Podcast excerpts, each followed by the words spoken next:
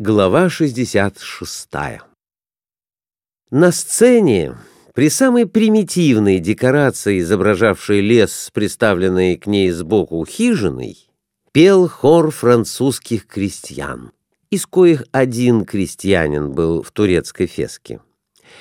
Хор состоял из шести мужчин, пяти женщин и одной девочки лет двенадцати. Хором дирижировал кто-то из-за кулис, но так откровенно, что из хижины высовывался махающий смычок и рука. Хор два раза сбился, и поэтому, должно быть, повторил свой номер два раза. Оркестр хору не аккомпанировал, а подыгрывал, причем особенно свирепствовали трубы. Выбежал к рампе Пипо, красавец-мужчина, набеленный и нарумяненный да нельзя, и стал петь соло, молодецки покручивая роскошный черный ус и ухорски ударяя себя по дну серой шляпы, что совсем уже не соответствовало с ролью глуповатого малого. Одет он был в белую рубашку, запрятанную в панталоны, и опоясан широким черногорским поясом.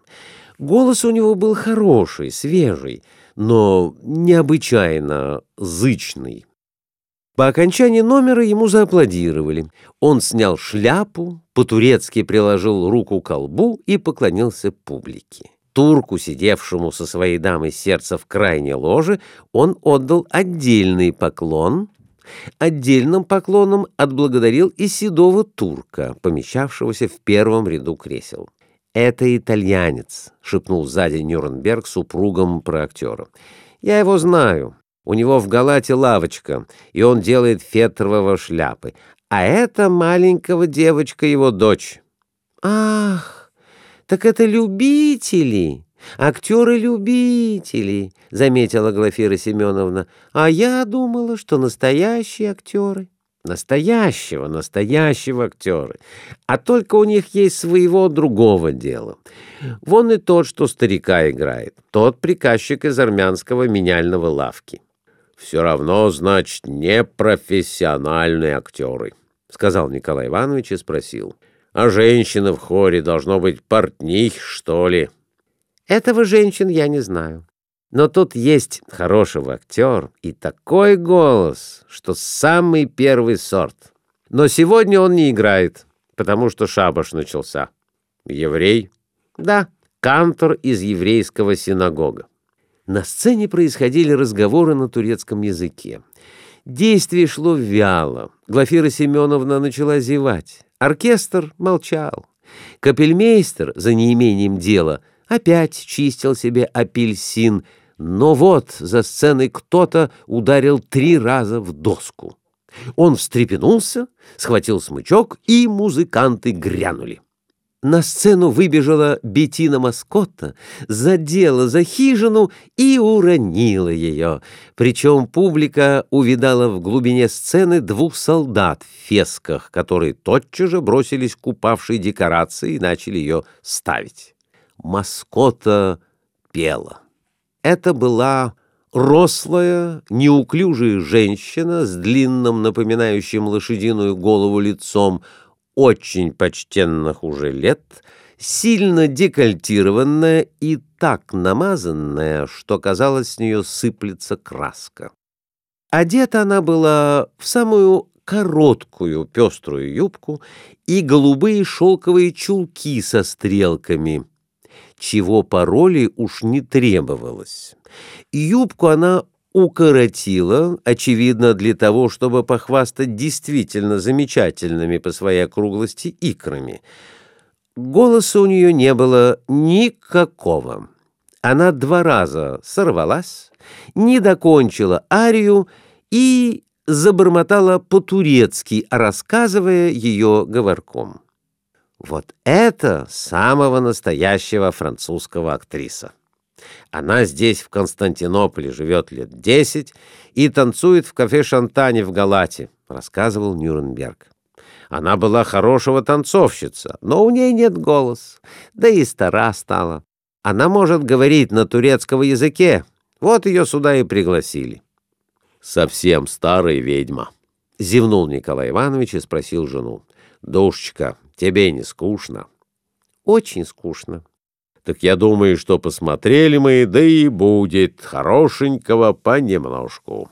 Теперь имеем понятие о турецкой оперетке, а потому можем и домой чай пить отправиться. — Да, да, — кивнула мужу Глафира Семеновна, — домой, домой, достаточно. Но тут из-за кулис показался старик-граф и графиня в бархатной амазонке с хлыстиком. Графиню изображала молодая красивая гречанка с крупным носом, а графа — маленький, седенький, тщедушный грек, вышедший на сцену даже и не загримированный. Он был в чесучевой парочке, белом жилете, для чего-то с настоящим орденом на шее и в серой шляпе-цилиндре и с зонтиком. Вышел он на сцену, ломаясь до невозможности, и строил гримасы. В задних рядах публика захохотала. Он заговорил с графиней и, должно быть, отпускал какие-нибудь турецкие остроты, потому что хохот усиливался. Графиня отвечала ему вяло. Она обрабела, смотрела в пол и не знала, куда деть руки. «Эта дама совсем по-турецкого говорить не умеет», — аттестовал ее Нюрнберг супругом. «По-моему, она и ходить по сцене не умеет», — отвечал Николай Иванович. Граф подошел к рампе. Капельмейстер махнул смычком, и оркестр заиграл рефрен. Граф остановил музыку и сказал что-то капельмейстеру по-турецки. Зрители засмеялись. Ну вот, он выставил ногу вперед, заложил руку за борт жилета и, откинув голову назад, говорком запел под музыку. Фигура его была очень комична, но старческий голос сипел, хрипел даже и при исполнении куплета говорком. Но вот куплету конец, его надо закончить долгой высокой нотой — и граф зажмурился и открыл беззвучно рот, давая протянуть ноту только скрипкам. Затем, когда оркестр кончил, он снял с головы шляпу, махнул ею в воздухе и с улыбкой сказал публике по-французски «С голосом всякий споет, а вот попробуй спеть без голоса». Ему зааплодировали. В особенности аплодировали и смеялись в ложе турок с француженкой — «Ну, довольно. Домой. Достаточно насмотрелись на безобразие», — сказала Глафира Семеновна, поднимаясь с кресла. «Да, в глухой провинции у нас лучше играют», — отвечал Николай Иванович, следуя за женой, направляющейся к выходу. «И это лучший театр в Константинополе», — прибавил он, покачав головой. Нюрнберг проводил их до гостиницы и спросил Николая Ивановича, в которого часу прикажете завтра явиться мне к вам, Эфендим?